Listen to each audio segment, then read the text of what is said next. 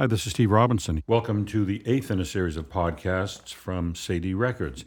This podcast is an album entitled Eclipse, and it features the chamber music of Misha Zupko. And we're delighted to have Misha here with us, along with one of the performers. Well, Misha's one. The other one is Sangmi Lee violin. Hi, good morning. And Wendy Warner on cello. This album contains seven pieces, and the composer, Misha, is going to say a word about each of the pieces. And as he's talking, we'll hear a little excerpt from each movement. So, Eclipse, the album was a brainchild of Sangmi, Wendy, and myself. We were looking to put together a CD that contained some of my existing work as well as some pieces that I would write for them. And we really wanted this to be a concept album. So, Eclipse was basically conceived around this notion of symmetries, dealing with issues and their poles and their antipoles. So, the first piece, Rising for piano and violin, is about spiritual ascension. It's filled with a kind of hopefulness that's depicted through these constant rising gestures in the piano and the violin.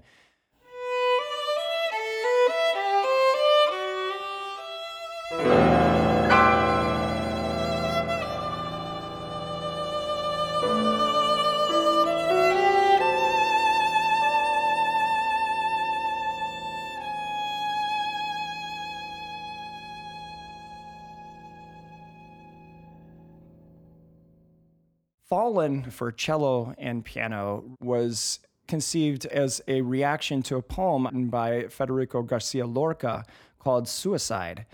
And it focuses on a spiritual despair and a darkness of human longing.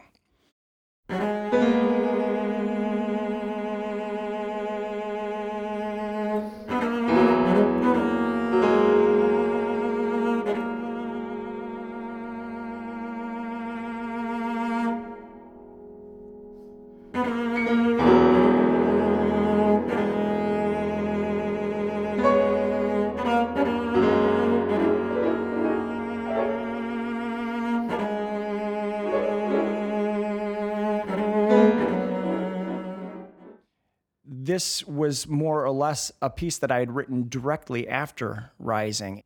It was interesting to me, first of all, that these pieces had followed one another, but also the way that they mirror each other in terms of one being for piano and violin, the other being for piano and cello, these virtuosic solo pieces with piano even in terms of their materials, there was a certain similarity in terms of harmonic content and approach, and even the length of these pieces was the same. But obviously, the spiritual directions of each of these pieces was so different. That begins the first pairing on the CD. The next three were the pieces that I was going to newly compose for Sangmi and Wendy. And these pieces all have a fascination with cosmology and philosophical understanding of reality now with our knowledge about physics and the universe. And from Twilight for solo violin was composed specifically with Sangmi in mind.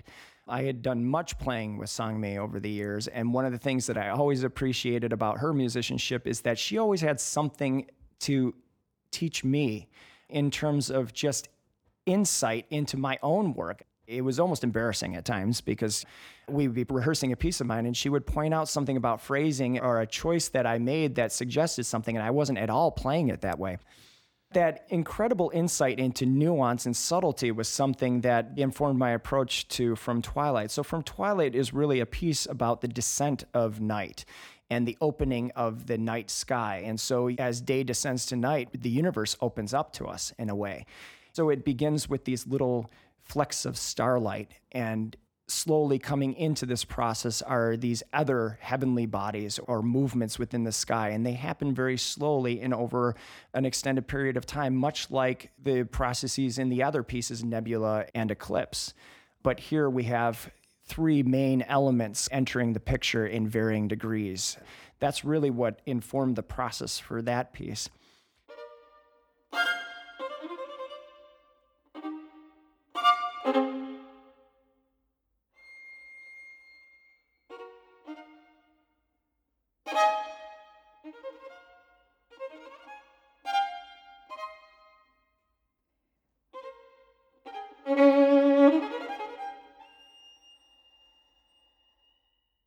The fourth track, Eclipse, was the first piece that I approached of the newly composed pieces, and Eclipse is for violin and cello. And when I began this work, it really began as a somewhat abstract musical idea. I had this idea to take overlapping figures between the violin and the cello, and then to slowly over time have these overlapping figures merge so that they would be playing simultaneously. And I had gone to great pains to graph this out in a spreadsheet as to how this would happen over time.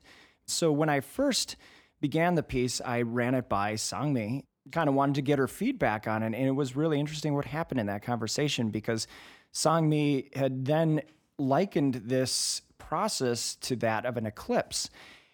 And with all of my music, I always try to find something about it that gives me an extra musical reference, not because I start from there, but because it gives me inspiration moving forward. It really helps me to envision the world in which this sound lives.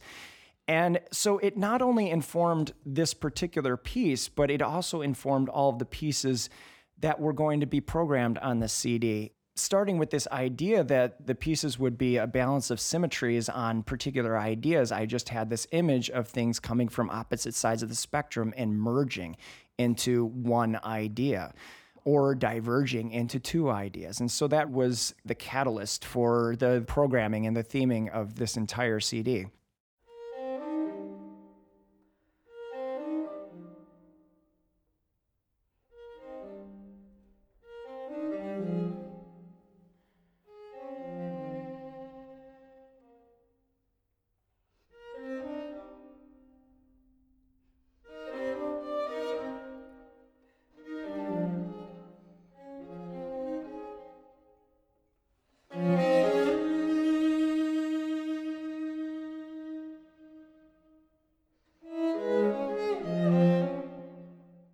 Next one was Nebula for solo cello.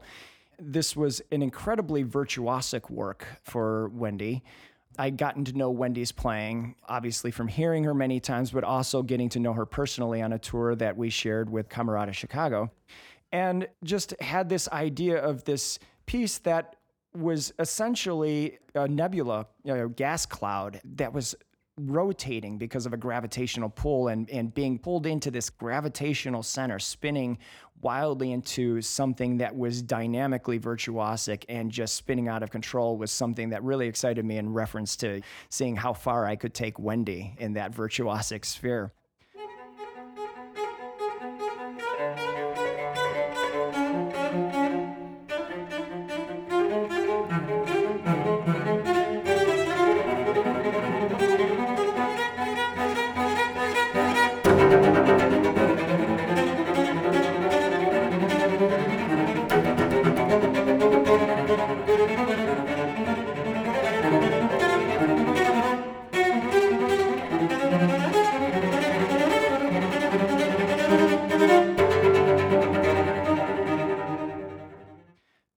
Two pieces, Shades of Grey and Love Obsession, are another pair.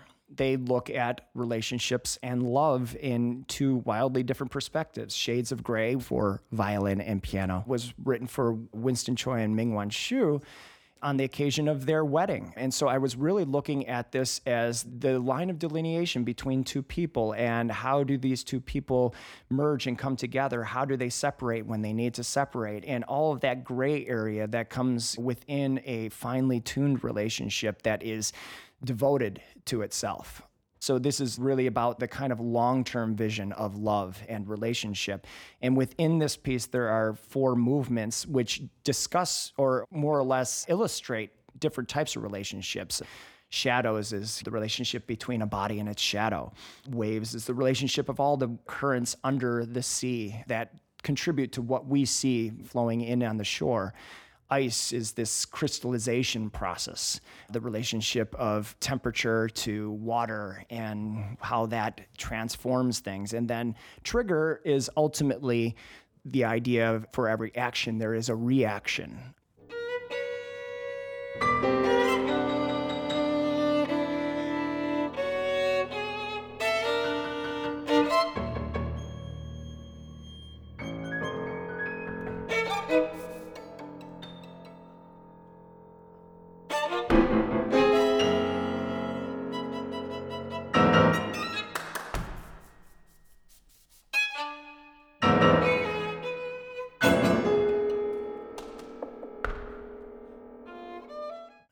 Shades of gray. Looks at the subtleties of relationships, whereas Love Obsession, it's just hard passion. It's the essence of attraction, it's the primal feelings that come with love.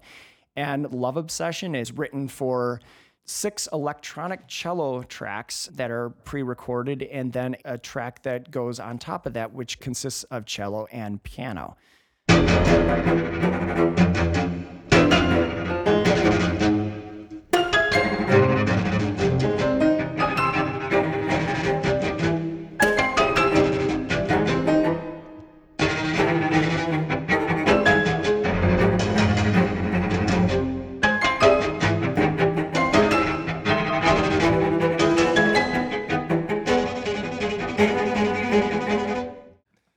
The pieces suggest your fascination with cosmology and physics, mm-hmm. as do the notes to the album. Explain a little bit why this is important to you or how mm-hmm. that's a wellspring of discovery for you as a composer. Sure. From my earliest memories, I was always fascinated with space and the universe. My first profession of choice was to be an astronaut, and I'm sure I share that with half the population who was born in the 70s, and we were just coming after the moon landing. But there was something about the surreal experience of being outside of our normal environs that really appealed to me as a child and has continued to appeal to me as an adult. I'm somebody who likes to think outside of my reality, or at least my tangible reality. So I think that's really where it begins. And I had ignored that side of myself for a very long time. All the things that we get involved with and growing up and coming of age in our careers. And but at one point, I just, for some reason or another, and I can't even remember why, I picked up Stephen Hawking's book. And it answers a lot of questions for me too, questions that I've had even in terms of existential types of questions. I've long worked for the church and I take all of the teachings of the church to heart to a certain extent, but then I have to take certain ones of them with a grain of salt because I can't have a tangible association with some of the stories that are related biblically. But studying cosmology and studying physics is something that expands my perception of reality, that allows me to have faith. Now, a piece like Nebula, the title notwithstanding, the sound of it, it almost sounds like there's reverb going on in it, uh, but there isn't. Right. It's just the cello sounding that way. And to me, it's one piece that connects to this notion of timelessness and expansiveness. I'm delighted that that's the way you feel. And in fact, you picked up on something that I was going to enhance even more this idea that there was this natural reverberation inherent in the types of oscillating sounds that I was hearing. I was actually looking at doing some post production processing of those sounds and actually including some echo effects that would filter into the empty spaces in between the gestures. The more we played with that, the more we realized that the music already did that. I was hearing something on top of something, and yet it was already there all along. Really, what we were doing was just refining some of the fades into nothingness. And it took me a long time to come upon that idea, too. You know, sometimes the simplest ideas are the hardest to find, the ones that are right under your nose. I have a question that I've always wanted to ask a composer, but Sure. never have. If you had to pick one word to describe what music is, I would pick emotion. It's about emotion, where- no matter almost what the Mm-hmm. Sure. music is, it's about emotion. So, as a layman, when I listen to any piece of music, great piece of music, uh, including the music on this album, it engenders all kinds of deep kind of emotions. I mean, you get all worked up listening to the piece Mm. Yeah. as a listener. You get worked up yeah. emotionally. When you're writing it, what are the emotions like? Because you're writing it over a long period of time, presumably. It could be a day, could, Right. be, could be six months. Right. What are you feeling as you're writing it? Well, half the time I feel like blowing my brains out, but um, that's just simply because sometimes, you know, birthing an idea is painful. And it isn't for everybody. For some people, it, it's a very playful thing. And at times, it is for me too. There's certainly times where trying to find that idea or trying to find how that idea develops is an incredibly painful birthing like process. When you find what you're looking for. It's elation. Even when I just figured out that I just wanted this oscillating fifth turning into an oscillating sixth, which seems like the dumbest thing in the world. It was the timing of it, it's how it starts, it's how it launches the piece.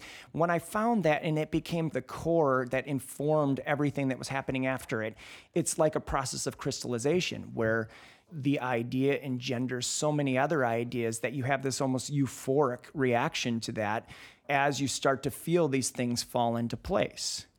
So I would say that the emotion of writing a piece are very mixed, engendered with all sorts of pain and frustration and agony, but hopefully you don't hear those parts because we throw them out. Either that or it's supposed to be part of the piece. When I get to the place where I know that the piece has to rest, then it's whatever that emotion is that it, yeah, I'm trying to portray. I mean, sometimes it's sadness. I've written pieces that are incredibly sad that, yeah, I've actually cried when writing a piece of music. We're sitting with Misha Zupko, and we're discussing his album Eclipse. It's chamber music by Misha Zupko. It's music for piano, Misha at the keyboard, Wendy Warner cello, and Sangmi Lee violin. Uh, Sangmi is with us along with Misha. Sangmi, well, tell us a bit about your background and how you came to this project. Misha and I have actually played together for a little while. I believe the first piece that I ever played of his was his harpsichord concerto with string quartet. And it was fiendishly, it is fiendishly difficult. Those pieces always stick out in my mind. And I did meet him briefly after the performance, and time went on, I played other pieces. We actually did Rising a couple of times in other performance situations, and we became friends over time. At some point, I just looked at him and said, I love your music, but why is there not a recording, a compilation of your stuff? I also heard his chamber symphony. That's a wonderful piece as well. And I've just really genuinely loved his music over time. So we had discussions, we had rehearsals, I played other pieces of his, and the whole idea of Eclipse came together. Wendy is a good friend from back in the day when we were students at Music Center of the North Shore, which is now Music Institute of Chicago. Misha was also a student there. And so we have a lot of connections that go back quite a few years now that this is all done and it's all come together, it's really been a labor of love and with friends, which is really the best way to come together on something. It has at times been a lot of work, of course, and a lot of effort and a lot of rehearsal and collaboration, but it's been so gratifying. I want to note that this is actually Sangmi and Wendy's second recording together for Cedille. That's Jim Ginsburg, president of Cedille Records. Right. Our first recording was the Beethoven Project Trio, and that was with pianist George Lepauw.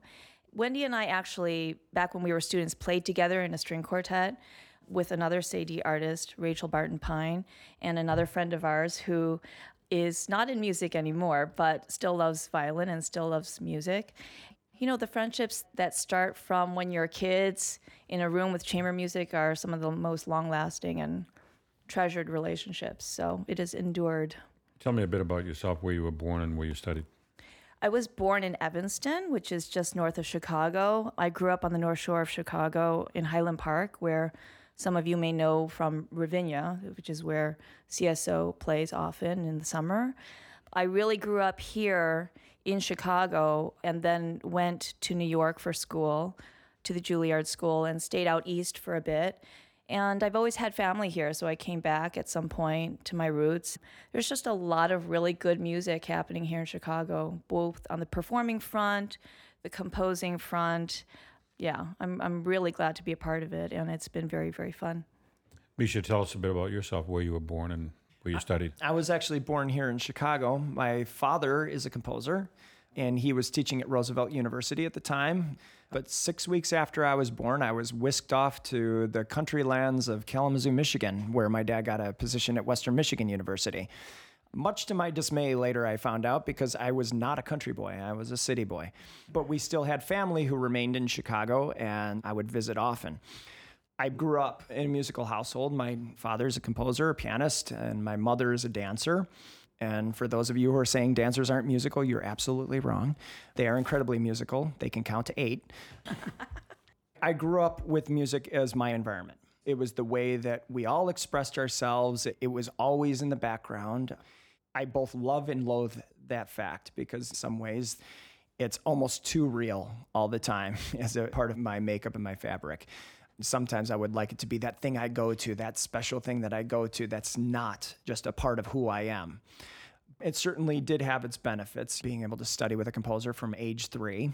I really didn't find composing, though, until later in life. I'd done some when I was a kid, forcibly. It wasn't until after I graduated from Northwestern University, where I studied with Emilio Del Rosario and David Kaiserman, studied piano with them there, was doing fine as a pianist, and I was finding ways to work. And but something didn't feel completely fulfilling, completely satisfying about that for me.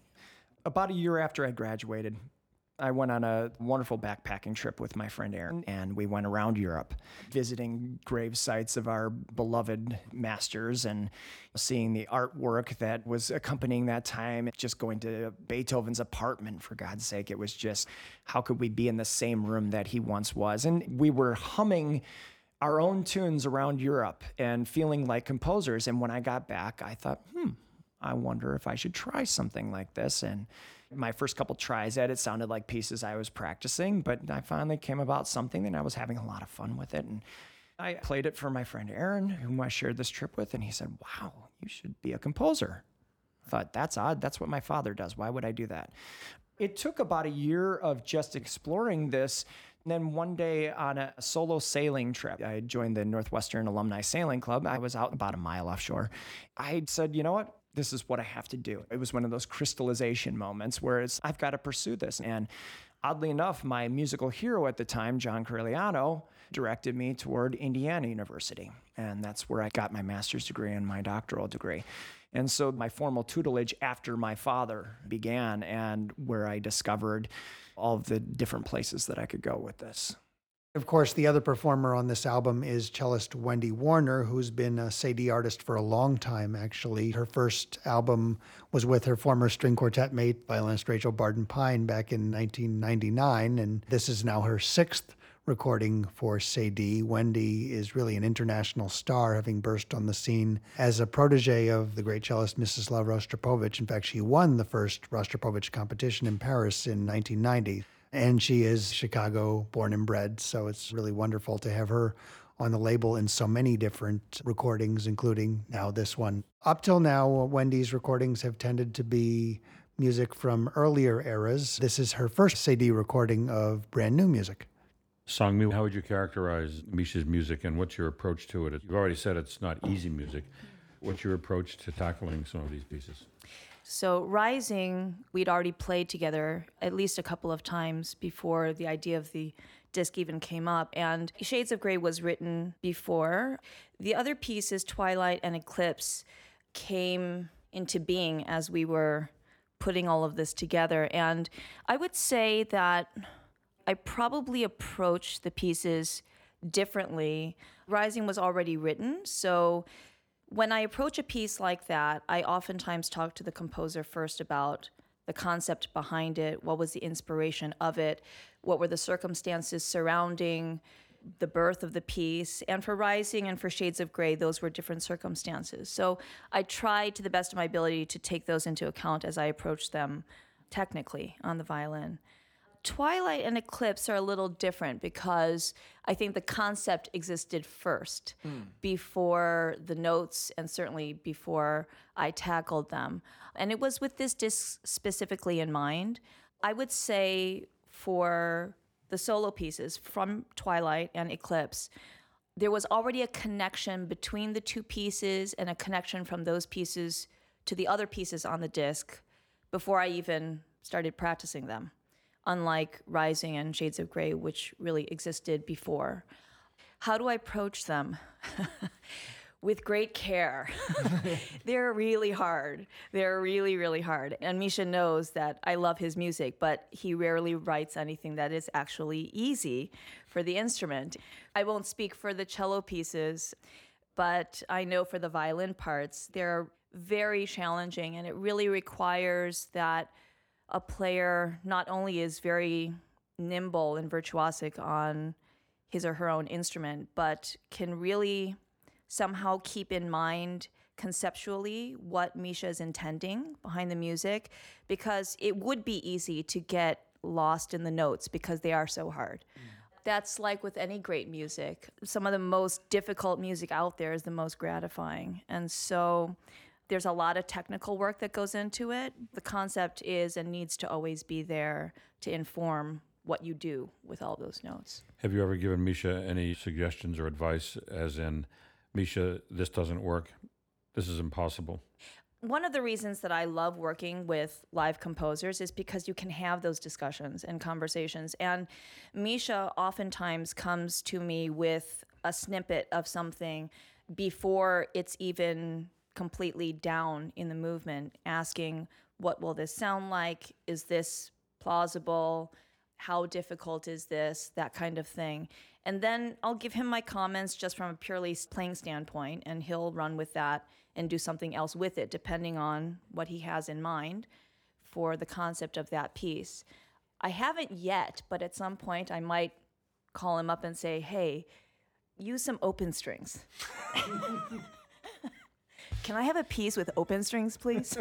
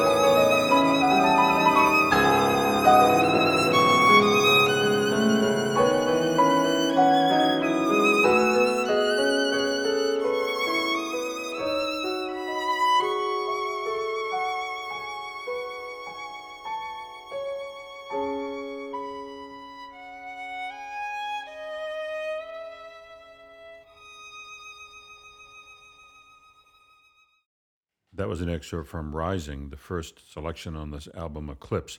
That's for violin and piano, and the violinist is Sangmi Lee, and the pianist is the composer Misha Zupko. Also on the album is Wendy Warner cello.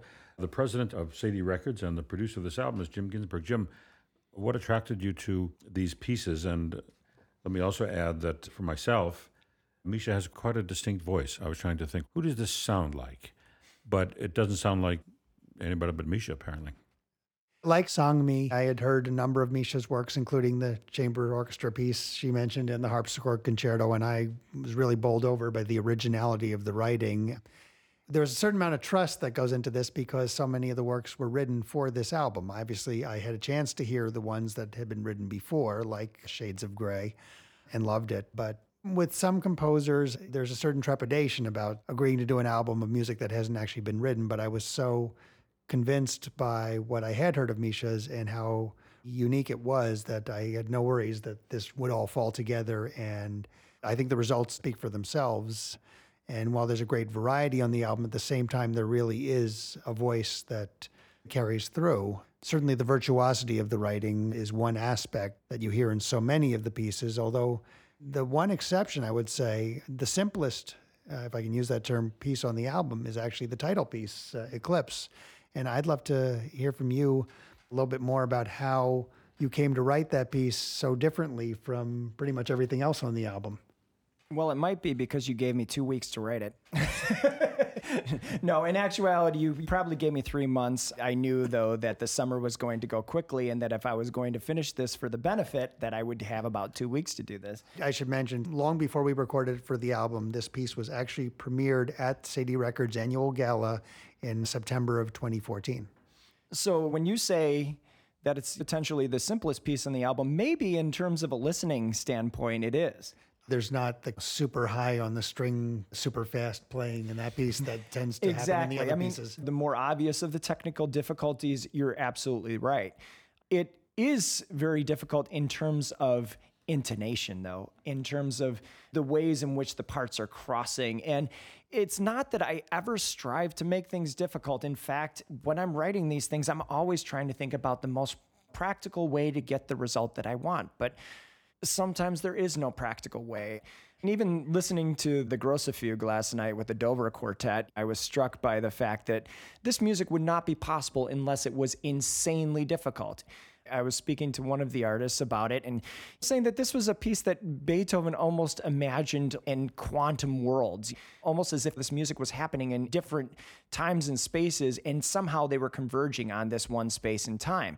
When you hear all of those different motifs floating around and happening simultaneously, and somehow they work, but there's still this separation of idea between them that is so tangible yeah, it's insanely difficult to put together, not only from a figurative standpoint, just being able to get around those notes, but also from the standpoint of being able to conceptualize that as an individual member of a quartet. How does my part work with that other part?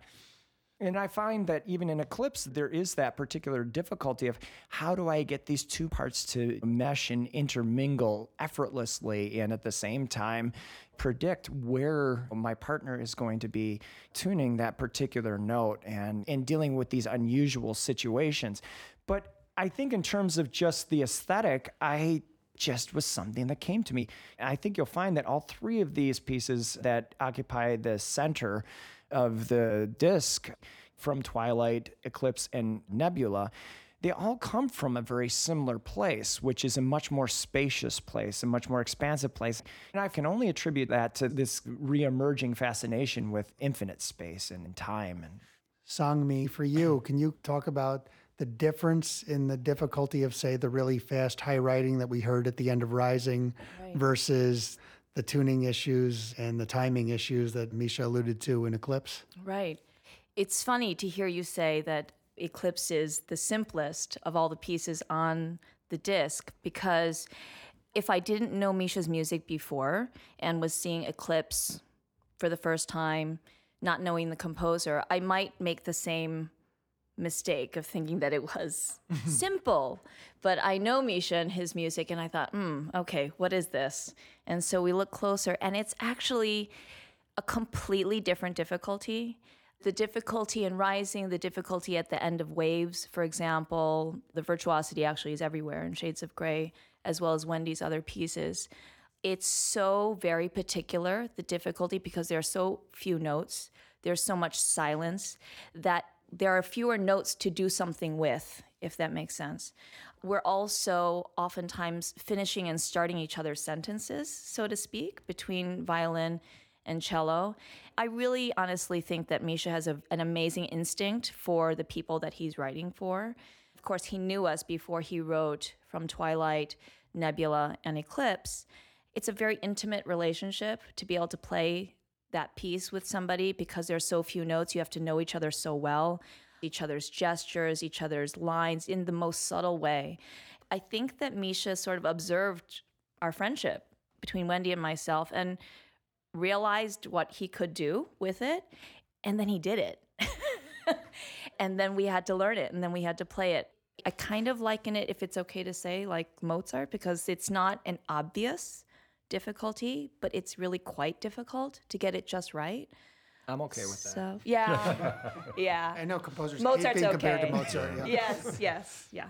We love it, and we love that he wrote it with us in mind. It's important that a composer has a palette and has a voice at the same time. He can do something like Love Obsession, which is entirely unique and different, and then something a little more, if I can say, traditional for violin and piano in Rising, and then have a completely different approach for solo instruments in the, the middle three pieces of the disc. Well, let's hear now this composition, Eclipse, for violin and cello. We'll hear it in its entirety.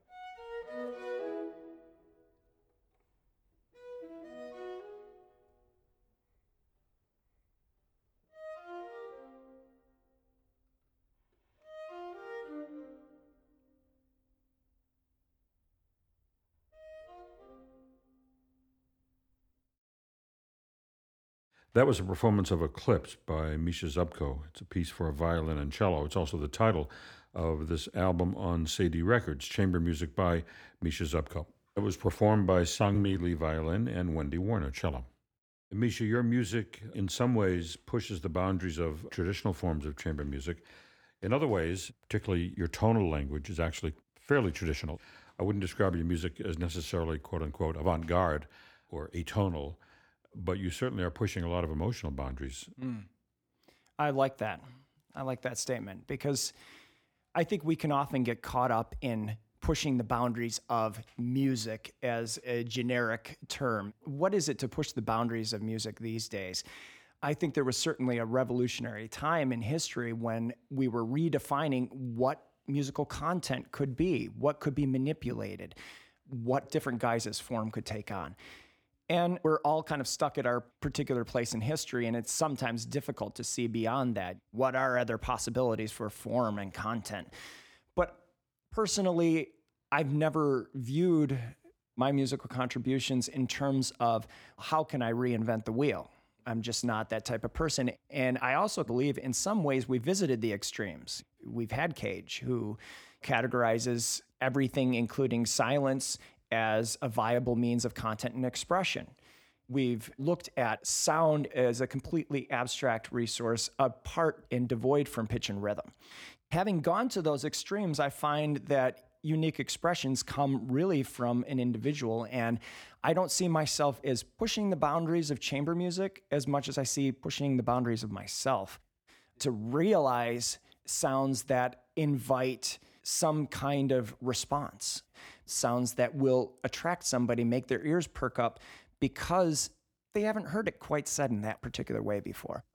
I would say my motto as a composer is to be as truthful to what I'm reacting to, to what I'm hearing as possible, and try not to paste on any self conscious isms or needs to change the world with any given piece of music. What I'm looking to do is find that spark of creativity that energizes me. And then once I find that spark of creativity, then how does it engage who is ultimately going to be listening to this? So, in a piece like Trigger, for instance, which is the last movement of Shades of Grey for violin and piano, I started that piece off in a rather perfunctory way. I had a four note idea that could very well have been four notes from the Fifth Symphony. In fact, it's the same rhythm. Da, da, da, da, da. Well, actually, it's five it has that similar kind of profile, but I had imagined the sound with the damped strings in the piano.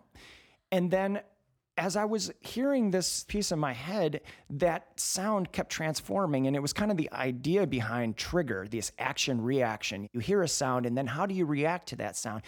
And sometimes when I'm composing, I hear sounds that are not actually the instruments that I'm composing for. Sometimes I hear noise. Sometimes I hear artifacts, the sound of the bow scraping across the string rather than the actual pitch that comes out of that. And so in this piece, I kind of let myself go and explore that territory that were the sounds that never get cataloged on the page. It yielded some very interesting results for myself. Not to say that that thing hasn't been done before. Of course it has. You know, Lachenmann has pretty much covered the gamut of sounds that enter the sphere of a more traditionally composed composition. But it was something that mixed in with my style of writing was something that was very different from an expression that Lachenmann would make with the same types of gestures and sounds. Speaking of unusual sounds, probably the most quote unquote unusual piece on the disc is the last one, Love Obsession, with its six pre recorded electronic cello tracks. Can you explain both how it works and how you came to this idea? Sure. Jeffrey Zeigler, who is the former cellist with the Kronos Quartet, is an old friend of mine. And he was going to be performing on a festival that I was helping to curate, the Beethoven Festival. And he wanted to do specifically a piece of mine that I would write for him. And so he more or less commissioned this piece for me he said it could be anything. He said it could be a solo cello piece, it could be a piece for the two of us to play, it could be a piece that incorporates electronics. And electronics was something that I hadn't used in ages.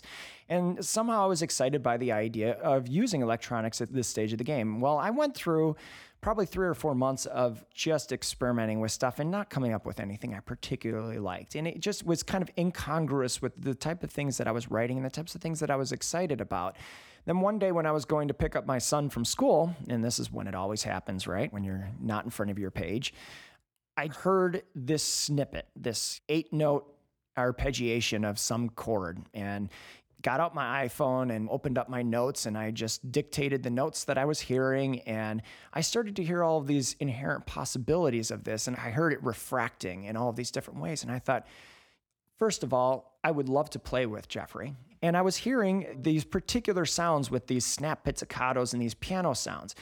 And I thought, the way that I'm hearing this refract, this could be an electronic piece where the cello part just refracts into a bunch of little pieces. And this happened probably in four minutes. It takes about that long for me to get to where my son's school used to be on uh, Irving Park. And I had then conceived of this notion that these eight notes that I was hearing could be the entire piece. Well, with electronics, that is certainly doable. Now, of course, there were more than eight notes.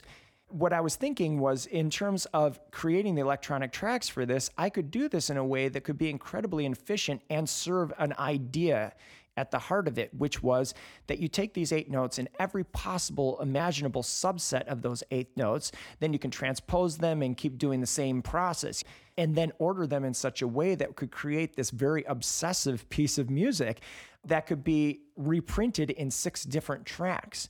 The idea and the process kind of came together in those moments that's when the genesis of the piece really began. And then I had the great fortune of being able to do some post production with Cedille's engineer, Bill Maylone, to really create the soundscape that I had always imagined for this piece, which was that it was a rock and roll piece.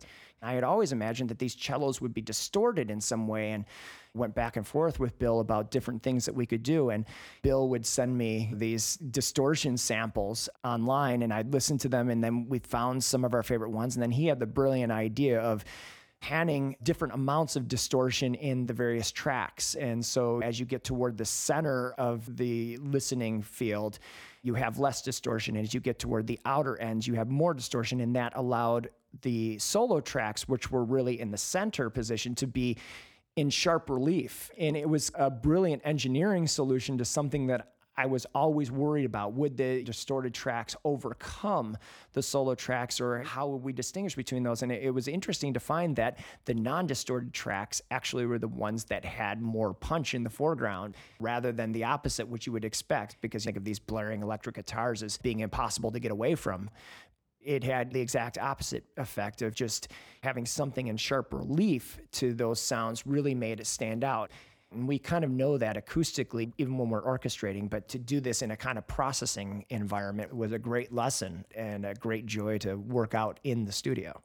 Well, let's hear an excerpt now from Love Obsession for cello, piano, and six pre recorded electronic cello tracks. The cellist is Wendy Warner, the pianist is the composer, Misha Zupko, and it's the last composition on this album entitled Eclipse, chamber music by Misha Zupko on Cedille Records.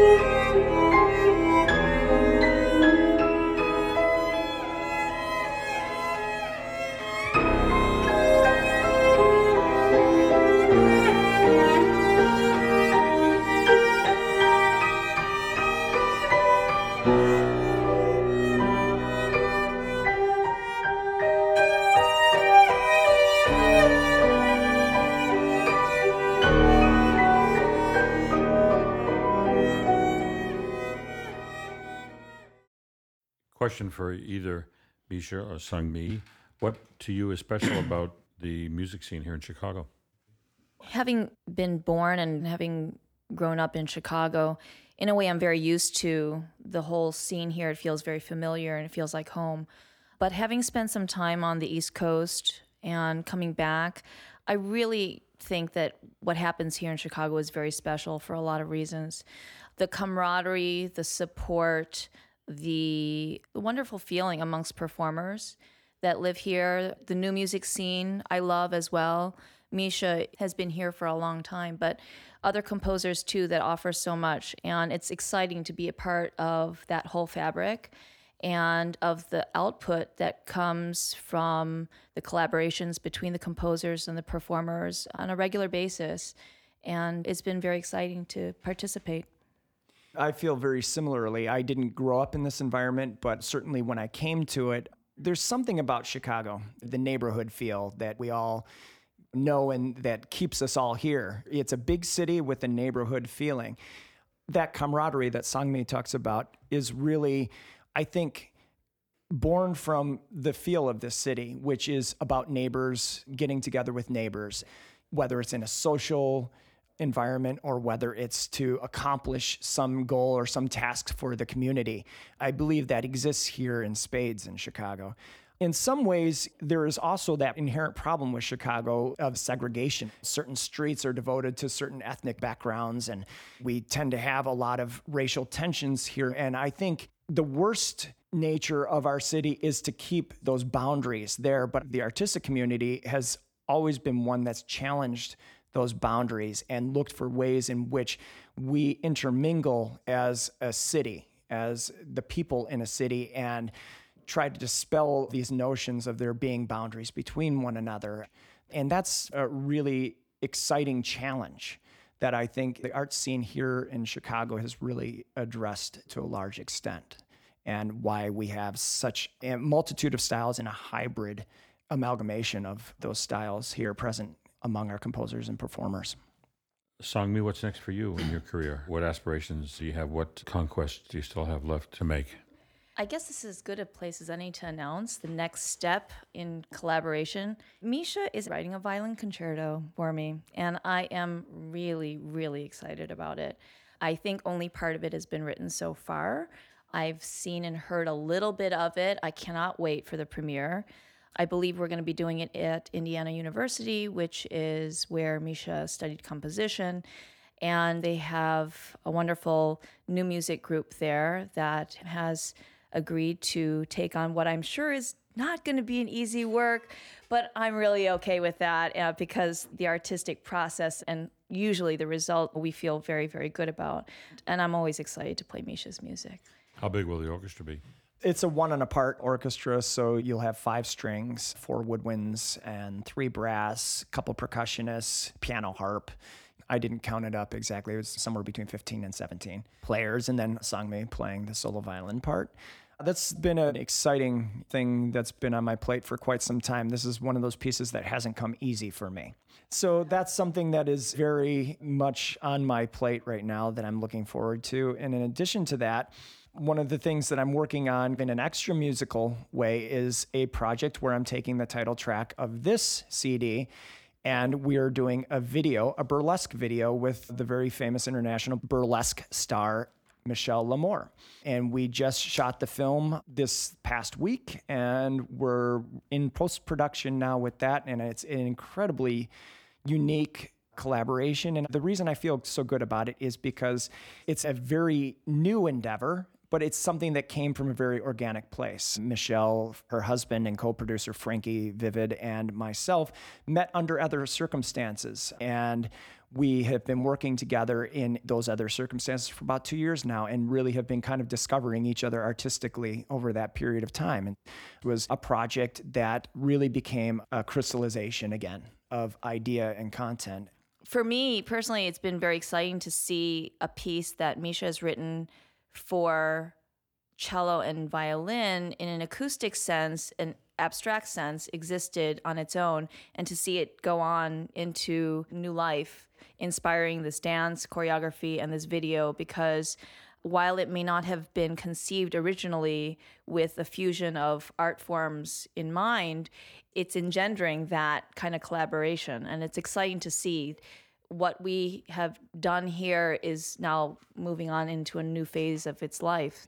Ultimately, what it does is it exposes the depth of the content to an even higher degree in a way because Michelle is truly an artist, as is her husband Frankie. And I think they resonated with this music and they understood from where it came and are expressing that in a visual way that is just so aptly beautiful and can help bring people into that frame of mind in an even deeper way. It's like being brought into a deeper trance. The last thing that I was going to mention in terms of things that I've been pursuing and will continue to pursue probably for some time after this is a musical that I am working on with singer entrepreneur Genevieve Thiers, who is not only a brilliant soprano who has been on the stage with Renee Fleming at the Lyric, but is also a female entrepreneur who founded SitterCity.com and is one of the founders of 1871 at Marketplace. She's just a brilliant woman who had this brilliant idea to compose a musical on the Everleigh sisters, who were two notorious madams at the turn of the century who changed the game of vice here in the Chicago Levee district between 1900 and 1911 by erecting the famous Everleigh Club. This is a story that some Chicagoans are familiar with. There was a book that came out about it called Sin in the Second City. It's just a fascinating period of time, and these women were so ahead of their time in terms of dealing with the idea of sex and sensuality and female empowerment. And it's just been one of these projects that has been so exciting to discover new platitudes uh, in the realm of theater and in the realm of feminism and just the ways in which my music can continually be of use in fostering a more enlightened culture. Well, it sounds like you both have very exciting projects in the future. Wish you well with those. Thank you. Uh, we just heard from Misha Zupko, composer, and this album on Cedille Records we've been talking about is called Eclipse. It features Wendy Warner cello. Uh, Misha Zupko composed all the music. He's also at the keyboard. And our other guest, Sangmi Lee, violin, has been with us this afternoon. Also joining us has been Jim Ginsburg, the president of Cedille. Jim, any uh, closing thoughts, words, or suggestions? Well, as a label devoted to Chicago music, that's particularly gratifying to put out an album where not only are all the performers Chicago performers, but the composer, Misha, is also a Chicago composer. And this is something that has become over time a greater and greater focus of the label working with Chicago composers. And it's really wonderful to add such a unique and special voice to our label.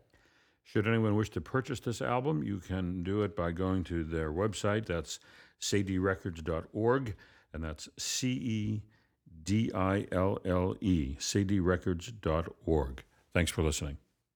Cedille Records is a nonprofit recording label dedicated to producing classical recordings of the highest quality featuring outstanding musicians from Chicago. Sales of CDs and downloads cover less than 20% of our expenses, so we rely on your charitable contributions to fulfill our mission. Please visit cedillerecords.org, that's C E D I L L E records.org, for more information on how you can support Chicago artists through Cedille.